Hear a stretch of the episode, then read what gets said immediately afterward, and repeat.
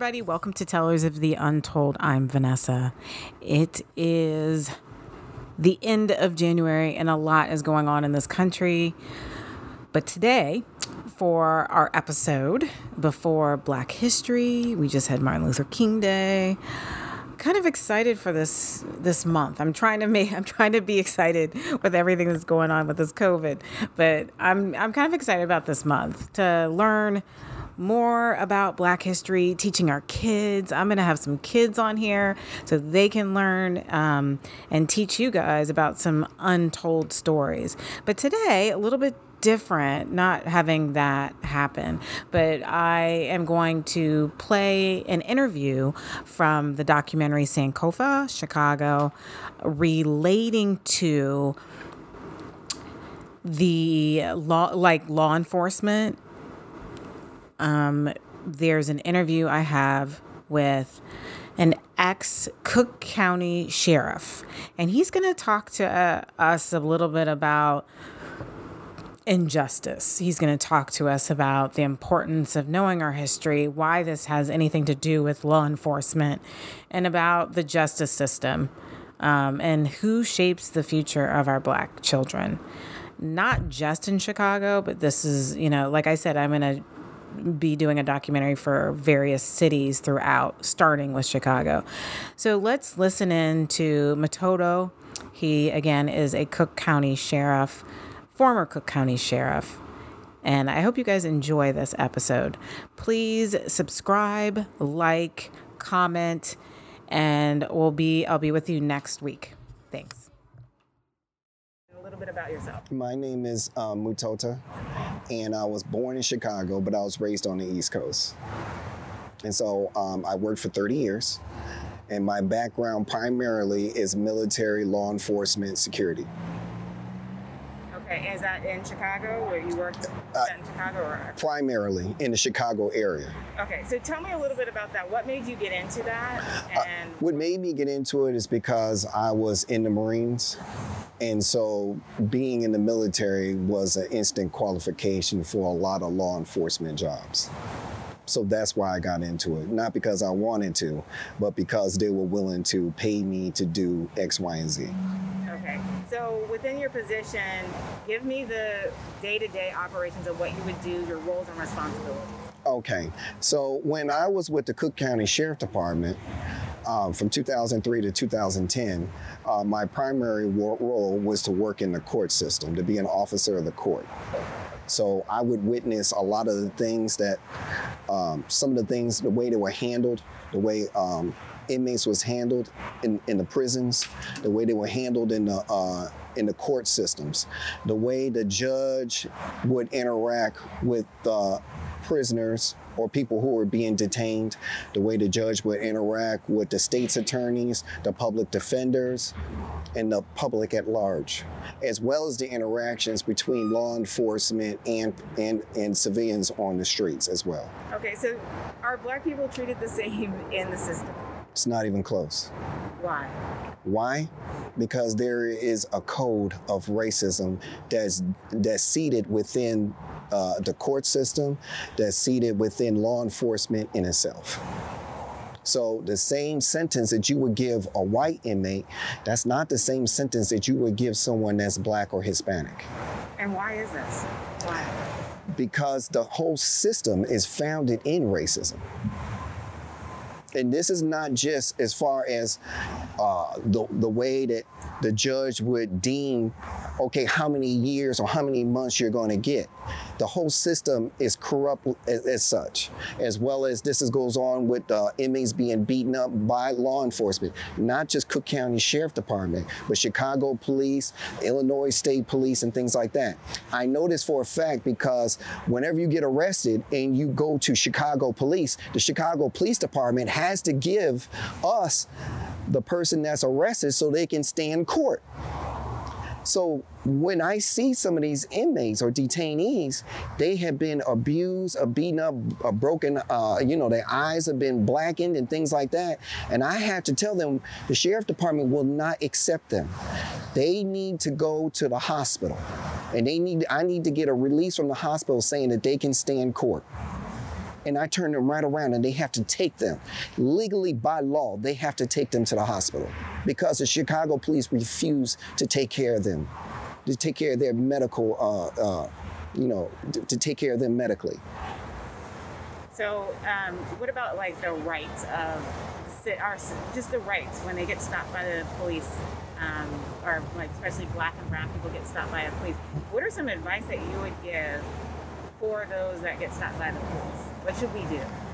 The first thing I would do is is before you pull over, you need to call somebody. You need to call somebody that probably does not have a felony. Somebody that's creditable if they ever had to stay in court. So you need to be calling somebody, or if that person can't answer, you need to record your voice. Hey, I'm being pulled over at such and such a place. When you pull over, pull over in a lighted, well lit area where there's a lot of traffic. Don't go down no dark road where there's nobody at. Stay on a well lit road.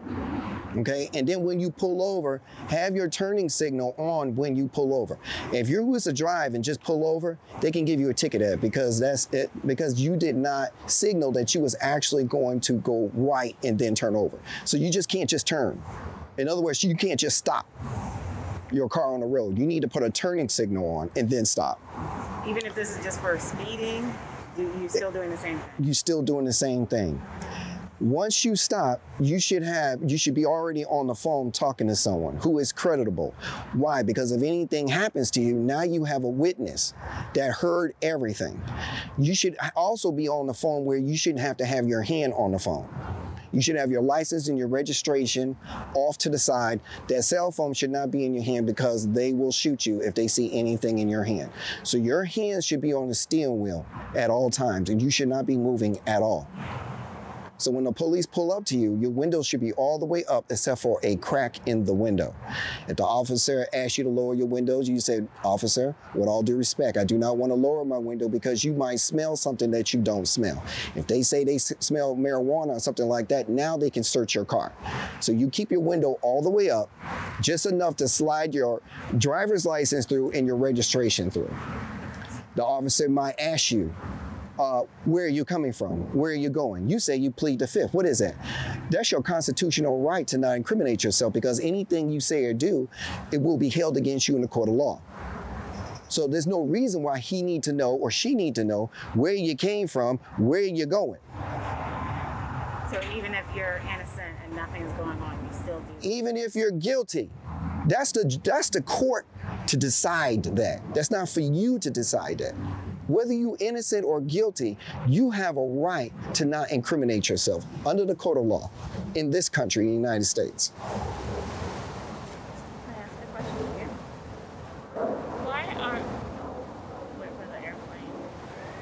my question is why are black neighborhoods so heavily surveilled and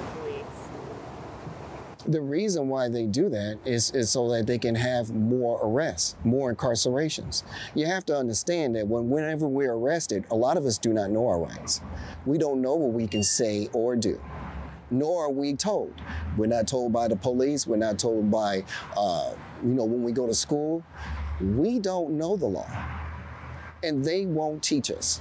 Another thing, a lot of times a lot of times when we are detained or arrested and we go to court, a lot of us can't afford an attorney.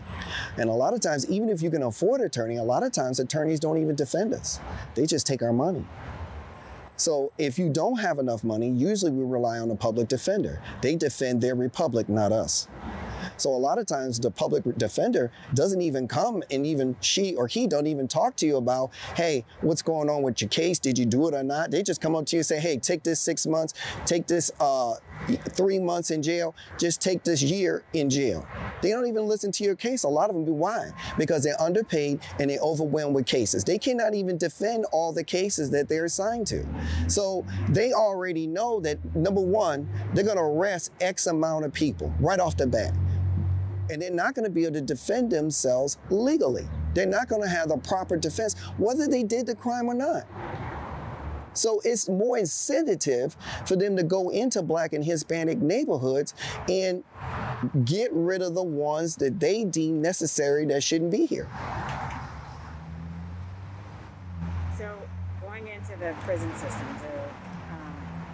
you, know, you don't give me an exact statistic, but give me an idea how many people that are actually in jail in prison that are of color. Well, I, I can really talk about this because prior to my service for the Cook County Sheriff Department, I worked for the Illinois Department of Corrections at Stateville, which is a maximum prison uh, four years prior to 2003. And I can tell you, it's so disproportionately uh, when you're looking at blacks and Hispanics in the prison systems. Is is a lot of us being locked up, and dis, and then if you look at the crimes, versus as what if someone was white committed the crimes, we're giving longer prison sentences. And this is and this is perpetual throughout the state of Illinois, not just in Chicago. And then the treatment in some of these prisons are barbaric. Case in point, I had a case where I was working in, in E Block. This is in Stateville. And I know that a black man had been violated. He was an inmate and he had a black eye. And I was even dealing with a black sergeant. I said, Sergeant, we need to get this guy moved. It was two men. It was an older man who got abused, and it was a younger uh, man. They were both, you know, African American. And it took me four hours, four hours or more to get him moved because I was told that he was going to be killed. And the black sergeant told me, I don't give a damn. They're animals the black sergeant told me in front of black and white officers, I don't give a damn. I stayed on him for hours. And finally, he allowed me to move him. And that black inmate, well, after I moved him, it was an older man. He had tears coming down on his eyes, and he said, Thank you for saving my life. So, what kind of abuse is actually going on in the prison system, and especially with our people? is, like is, is brutality, not only by other inmates, but by officers. And this is very, very, this is, is ongoing. Now, some places like the Illinois um, Department of Corrections, they're not bad with that. They have stayed on it. When I worked at Stateville, they did stay on it. When I was at the Cook County Sheriff Department, anything goes. Anything goes. I mean, the brutality is bad. As a matter of fact, the jail system is so nasty that they actually had, we actually created viruses. We actually created SARS viruses because the establishment was so filthy. I literally had to go home in my garage when I came home and peel off my uniform and walk from my garage to my house in my underwear for fear of contaminating my family. This is no exaggeration at all. And so what I'm saying is we had inmates with their heads on the walls that are not sanitized, with their hands behind their back. If they was to move their heads off the walls, they would be brutalized, meaning that they might be kicked, they might be stomped, they might be punched, teeth knocked out of their mouth. When I came across, if I if I saw them with their heads like that on these walls, I told them to take their heads off these walls. And I told them to relax. And I had other officers look at me. And I'd be daring them to say anything. So there was none of that going on when I was around. I would not allow it. Absolutely would not allow it. And I had been suspended and I had been threatened because of such actions during my time with the Cook County Sheriff Department. So do you think it's gotten better, worse, or the same as far as the black community in Chicago? I believe it's gotten worse. I believe it's gotten worse because with us teaching, with us feeling like we hate each other, hating it because of the because of our skin, we have no respect for each other. That compounds the hopelessness it compounds the, uh, the lack of jobs, the education. And, and, and, the system is really bad. I mean, if you want to get your son or daughter to education and you don't have money, you better fight to get your son or daughter in some charter schools. Because otherwise, if you go to a regular public school, they don't teach you anything the education system in Chicago is horrible, and I can speak for that because uh, I have a son, and he's went through charter schools, not the regular public schools. And if you go to charter schools, they actually teach quality education as well as education when you're talking about who we are as a people. So, what do you think can be done to help shape the future of our black community? I, I don't believe there is a future unless we get control of these institutions. So, who shapes that future? Who shapes the future is the ones who controls the, the institutions. They control the laws. If I can control the laws, I could who I, I could care less what what uh, what fountain you drink out of, because I'm controlling what comes out of the what comes out of what comes into water in the water. So what can we do as citizens uh, here in Chicago? What can we do to help out? We need to put pressure on these institutions to create laws that will support us, that will reflect us as people whether they're black, white, Hispanics, whatever, they have to have laws that include us, not exclude us. And, and as long as we have these laws and these policies in place, nothing will change nothing will change. And we will continue to be lost and brutalized and disenfranchised.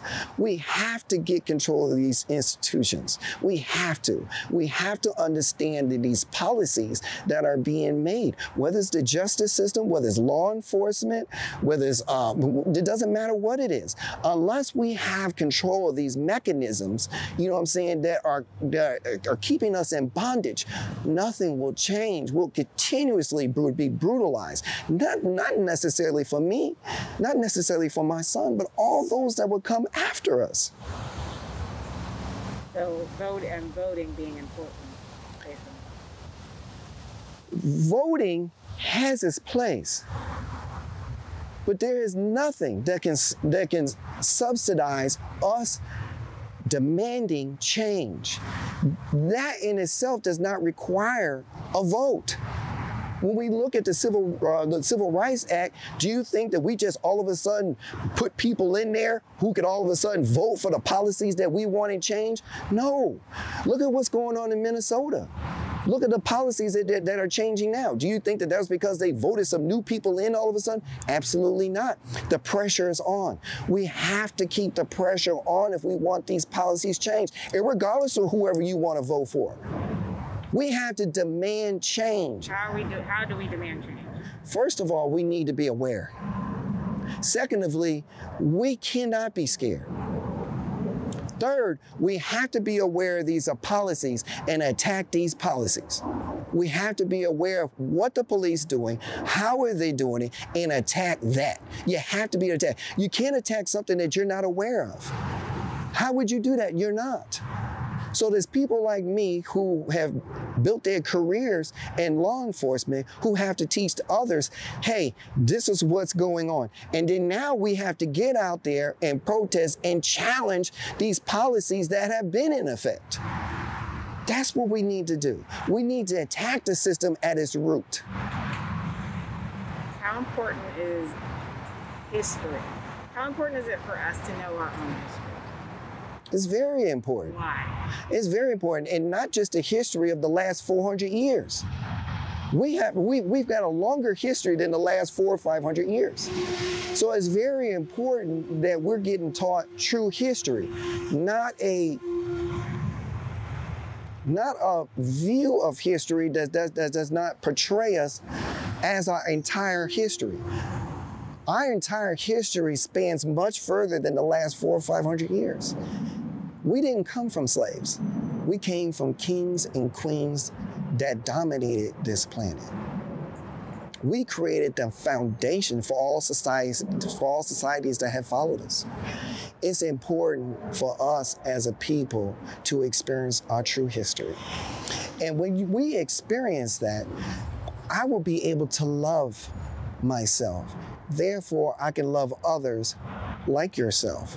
But if I can't love myself because I've been taught to hate myself because I do not know my true history, then people like me will always be damned. And a question going back to the from like the crime aspect. Black on black crime. Why is there so much black on black crime? You know, you have to understand that when people talk about you know, living in a project. Well, what is a project? A project and it is an experiment. And this experiment of racism has gone bad. We cannot take the projects and use that into our own mentality and our own spirituality. I believe as a people, we have to start loving ourselves. We have to start loving our afros. We have to start loving our natural hair. There's no such thing as coarse hair or good hair. It's what it is. We have to love one another, whether we're dark skinned or light skinned, because we're being attacked by symbols every day. Whether it's in the school system, whether it's in the, uh, you know, you're watching TV, whether it's this, whether it's the injustice system, they call it the, the justice system, no matter where, we're constantly being attacked. So therefore, I don't love myself and I don't love anybody else that look like me. So I don't really have to worry about hurting you or killing you because I don't feel like I'm a human myself.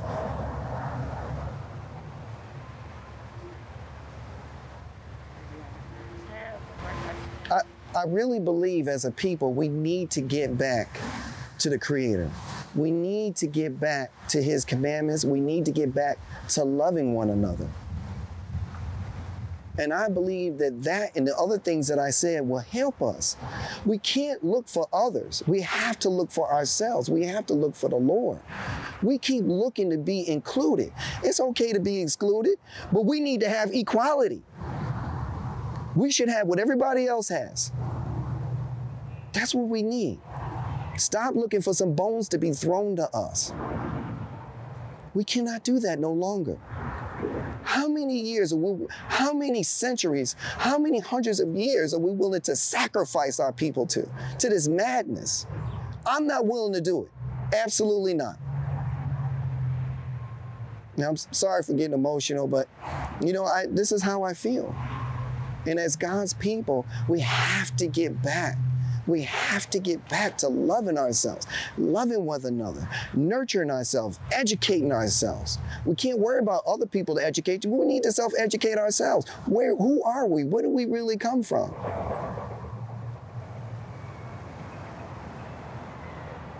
I have one more question that you touched on before our interview, but could you explain the connections between slavery and our criminal justice system? I believe that I believe in 1965, I don't believe that slavery ended. I believe that slavery was just transferred to the injustice system, law enforcement.